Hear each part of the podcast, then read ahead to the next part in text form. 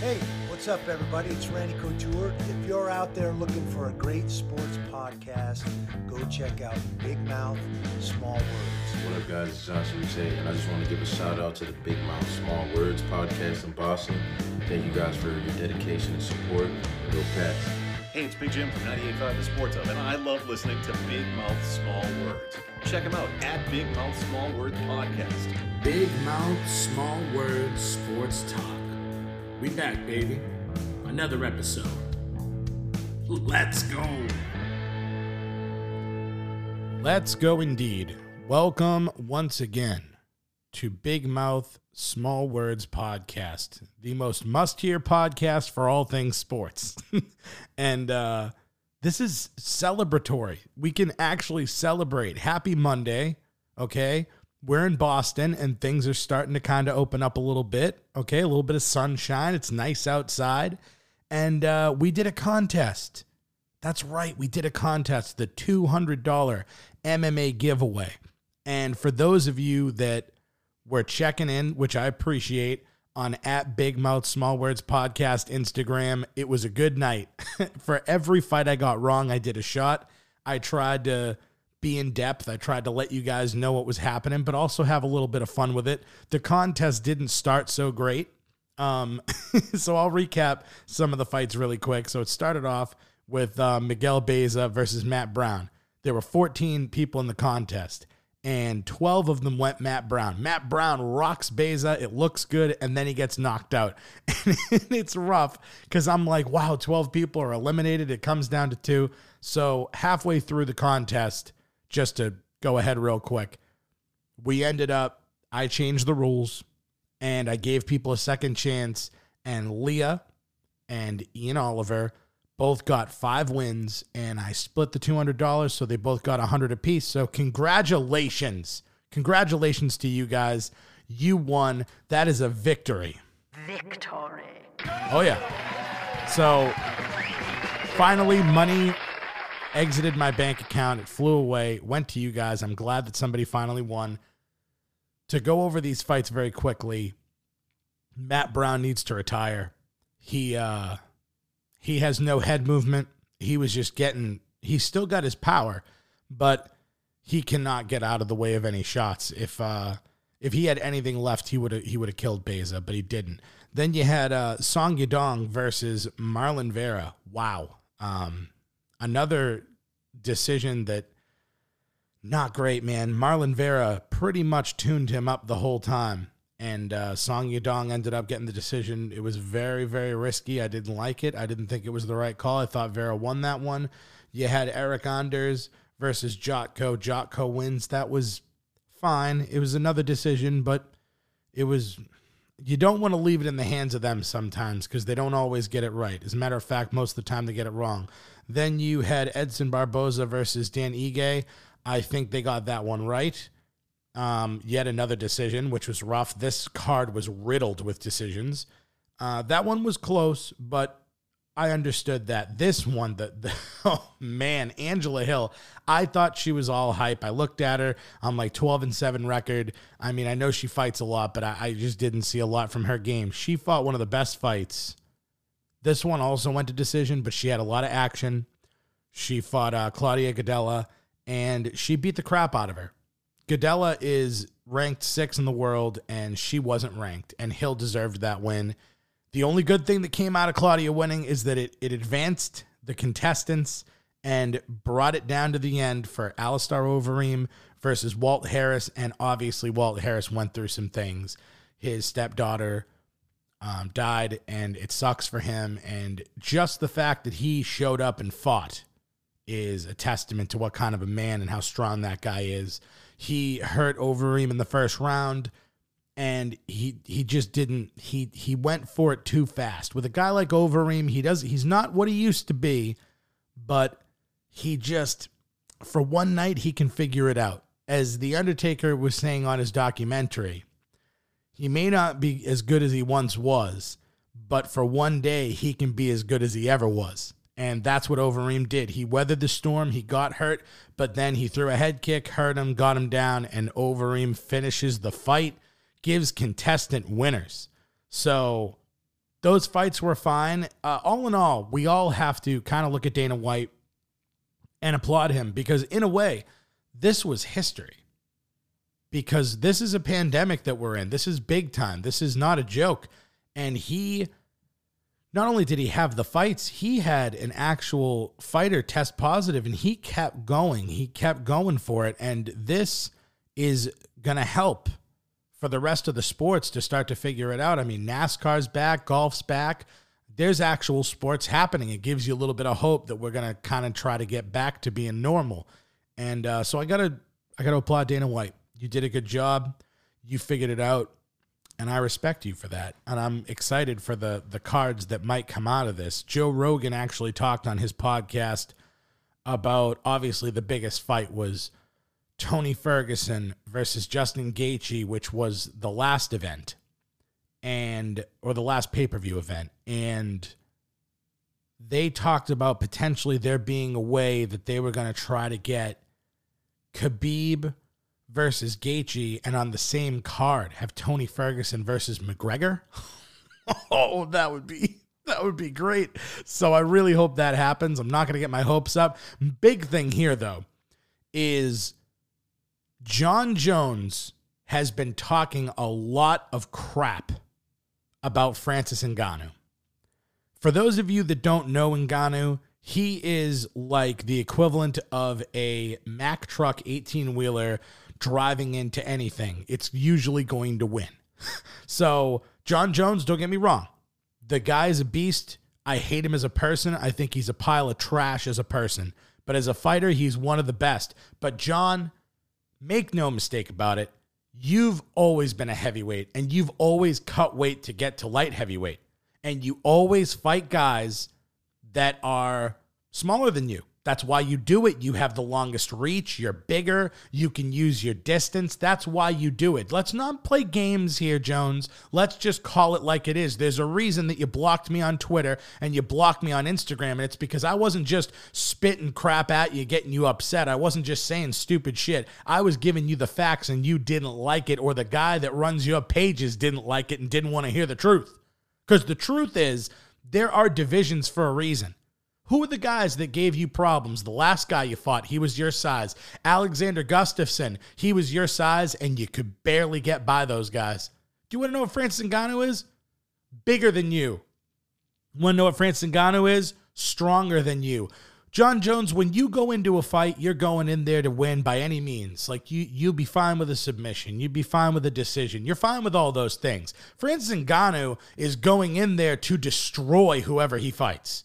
That's different than you, man. You're not ready for that. You need to go and do some crack and do some stupid crap that you always do. You need to go away and go on a bender and just forget about this crazy crap because if you fight Francis Ngannou, you are signing off on your first loss. And that's me letting you know legit 100% big mouth, small words tells you right now if Francis Ngannou fights Jon Jones, Francis Ngannou is putting him in a body bag. It's over.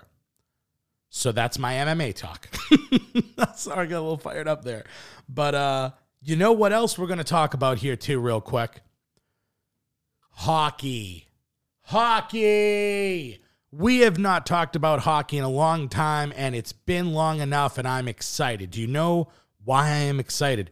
Because Gary Bettman started talking about an NHL bracket about a 24 team playoff. And people, we need this. Oh, do we ever need this? Now, to explain some of this to you guys, because I've been reading up on this a lot and trying to figure out everything so that I can better explain to you how I think this is all going to go. So, from what I have read with TVA Sports and multiple outlets have said, they are saying that a proposed structure would be about 24 teams into four divisional groups for a round robin style first round. So, you'd obviously have your Atlantic division, you'd have the Metropolitan division, you'd have the Central division, and you'd have the Pacific division. Okay? Now, what that means is under the proposal, the teams would play five games in nine days. They would go against their divisional opponents. The NHL would then use a percentage of the points accumulated in the round robin portion and the regular season to seed the playoffs.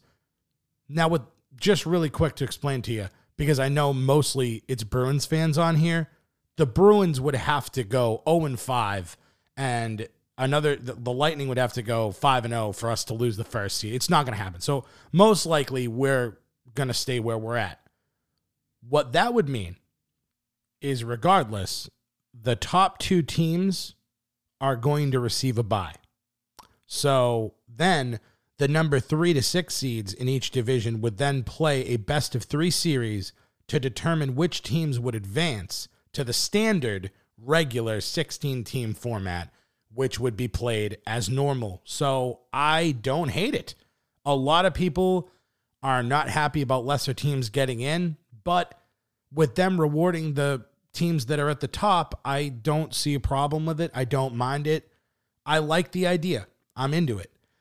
Um, but let me just say, in general, like none of us really know for sure exactly how all of this is going to work and what exact formula and what they're going to do. We don't know yet, but I will tell you what I think I do know. From what I've read, the league plans to use four arenas in four cities for the playoffs. The teams are not going to be allowed to play in their home arenas, not that that matters with no crowd, but a city's also going to be chosen, obviously, to hold the conference finals and the Stanley Cup finals no games are likely to take place at least until July as of now, and the NHL is planning a three week training camp. So hopefully they can bang this out, get that the five games uh, under their belt, and then they can get it going, man. I mean, this would be so exciting. It, it's really, if we could get a culmination to this season of hockey it would be so freaking awesome. it would be so great. And then I know a lot of people are hating, but like hockey this far into the year is like, damn, it's going to be fun, man. It's going to be summer and we're going to be watching hockey. Oh my God. It gets me so fired up. I love the thought of it. And uh, hopefully the Bruins can figure it out and get it going. So we talked about the UFC fight night we talked about the $200 MMA giveaway, which you guys did great. Thank you for the participation. There's going to be more money at stake. There's going to be a lot more to come. What I would advise and like everyone to do is to go to YouTube, go to Big Mouth Small Words podcast and hit subscribe because there's going to be more money on the line. There's going to be more events. There's just going to be a lot of things coming, especially as football season is upon us. And especially as the NHL playoffs are going to come because I'm going to be doing something for the NHL playoffs. You best believe that. But for right now, I'm still in quarantine. A lot of people are, and I got to pay the bills. And the only way for me to do that now is to have you listen to this advertisement. So here we go. I was so disappointed in my performance. They should have just played the package and called it a day. There's the searing pain running down my leg. That was me saying goodbye. He wasn't there, and he knew in his heart that it wasn't there. The process became I'll give you an answer after I've working out for a few weeks, seeing how my hip does. I need redemption.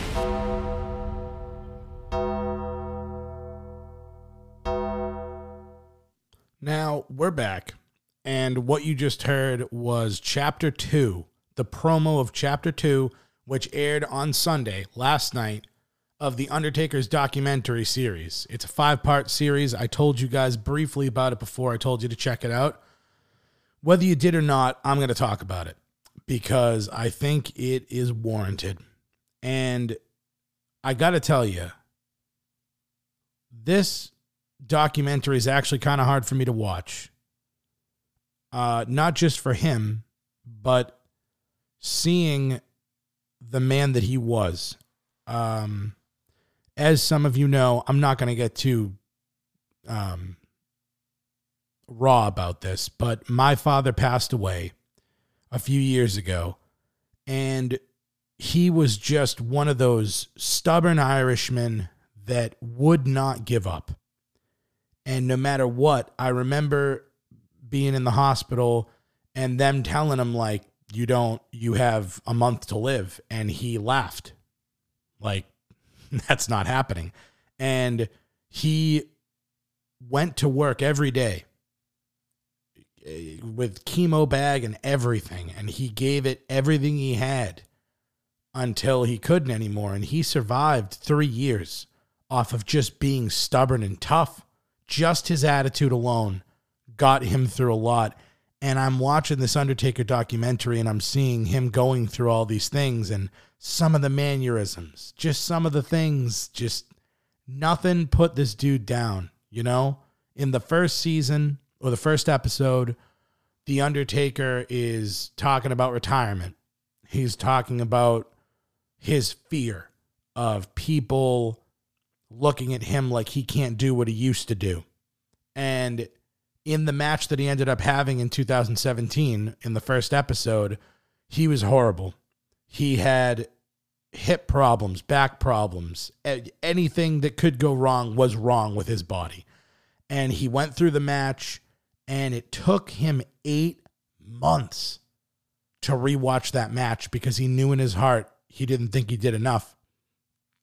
And once he rewatched it, he said, I can't go down like that. I'm not going to let this be the end of me. And it's it's crazy because everyone obviously that's a wrestling fan looks at it and you think everything is just fake. It's just all fake, which it, to a point it is. But that man has gone through so much. And it's I think the best thing about this documentary is by the end of all of it, the fans are going to stop chanting Undertaker because they we all are ready for it to be over. And I think he needs to hear it from us. I think he needs to hear it that it's over and that it's okay and and hang it up.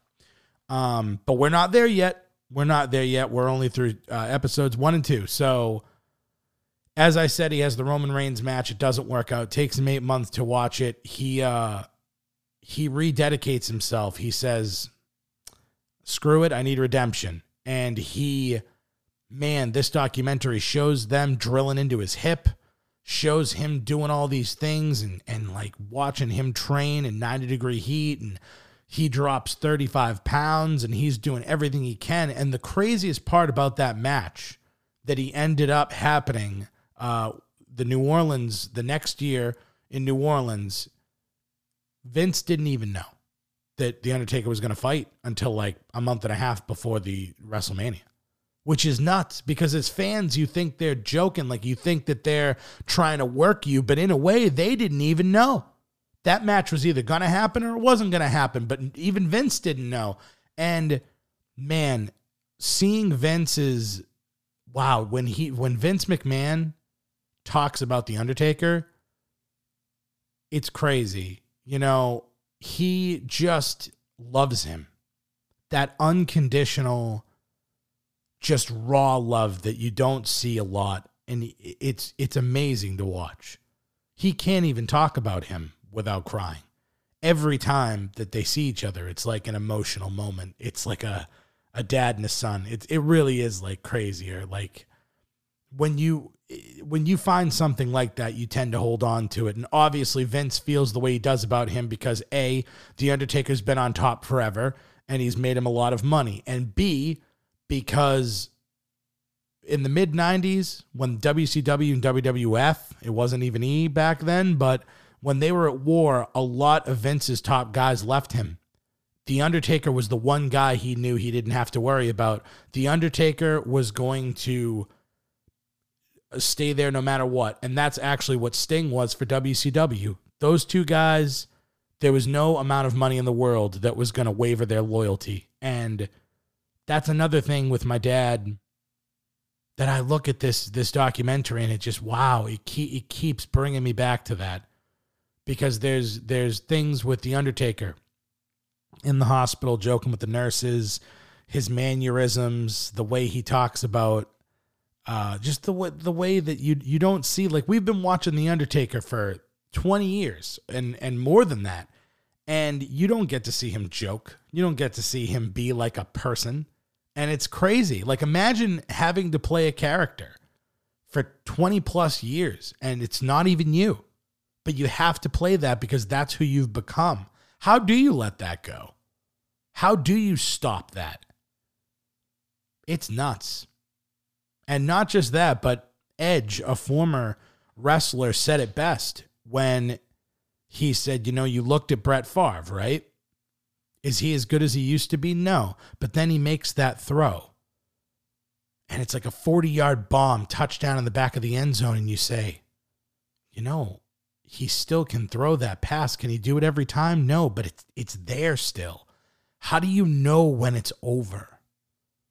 And in an industry that's not, this isn't the UFC. I mean, they can choose for The Undertaker to win until he's 95. but it's just, it is crazy to watch what he puts himself through in that second episode to see the surgery, to see all the obstacles that he overcame. And by the way, kudos to his wife, Michelle McCool. She stood by him through everything. And hilariously, in the documentary, he said the moment that he knew she was the one was she threw a 35 yard spiral pass with a football. and that was all he needed, which is hilarious. It's cool, man. It's cool to, to see the real, to see Mark Calaway, to see the man behind the mask of The Undertaker.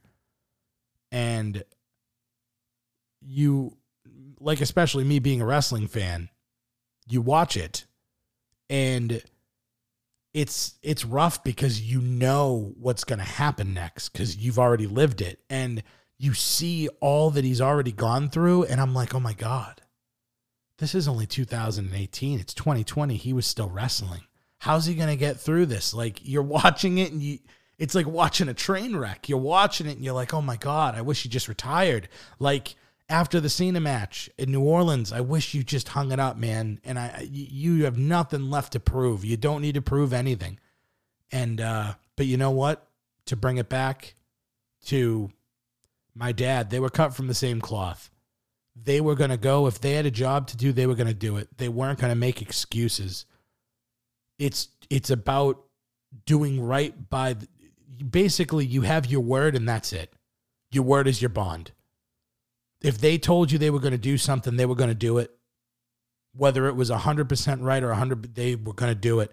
And they both straight they both stayed true to that, man. And it really is something. And they don't build people like that anymore. They really don't. And it is something to watch. So, watch the documentary, please. it is it granted it's sad, but it's also refreshing to see a person. I know a lot of people watch it and they're like, what an idiot. I don't. I look at it and go, what what an individual. What a human, what a human being, what a person that sacrificed that much. It meant that much to them. To go through that and to be that for so long. Crazy yeah, so so that's it. That's that's my thought on the uh, Undertaker situation. I'm going to end it and not do a football segment because this isn't just a football podcast. We did MMA. We talked hockey. We talked Undertaker, WWE. And, you know, eventually, if they ever, um, I would like to talk to you about basketball at some point in my life, but I don't, they have not made any strides. I don't have any info on that. So for now, you get nothing from there. But, as I always say, and I will continue to, all the love and support is appreciated. Thank you so much. There are new opportunities on the horizon. So, if you can keep supporting me, I promise you there's going to be a lot more than a $200 giveaway if we can keep going the way that we're going. We're moving up. We need to keep moving up. We need to keep going, keep grinding, keep getting it. So follow at Big Mouth Small Words Podcast on Instagram. Go to the YouTube, subscribe. You're going to want to, it's only going to benefit you. And make sure through all of this, as you are liking and sharing, make sure you stay safe. Share the Facebook, share the Instagram, share the YouTube, and share the love. I love you guys. Thanks for listening. Stay safe.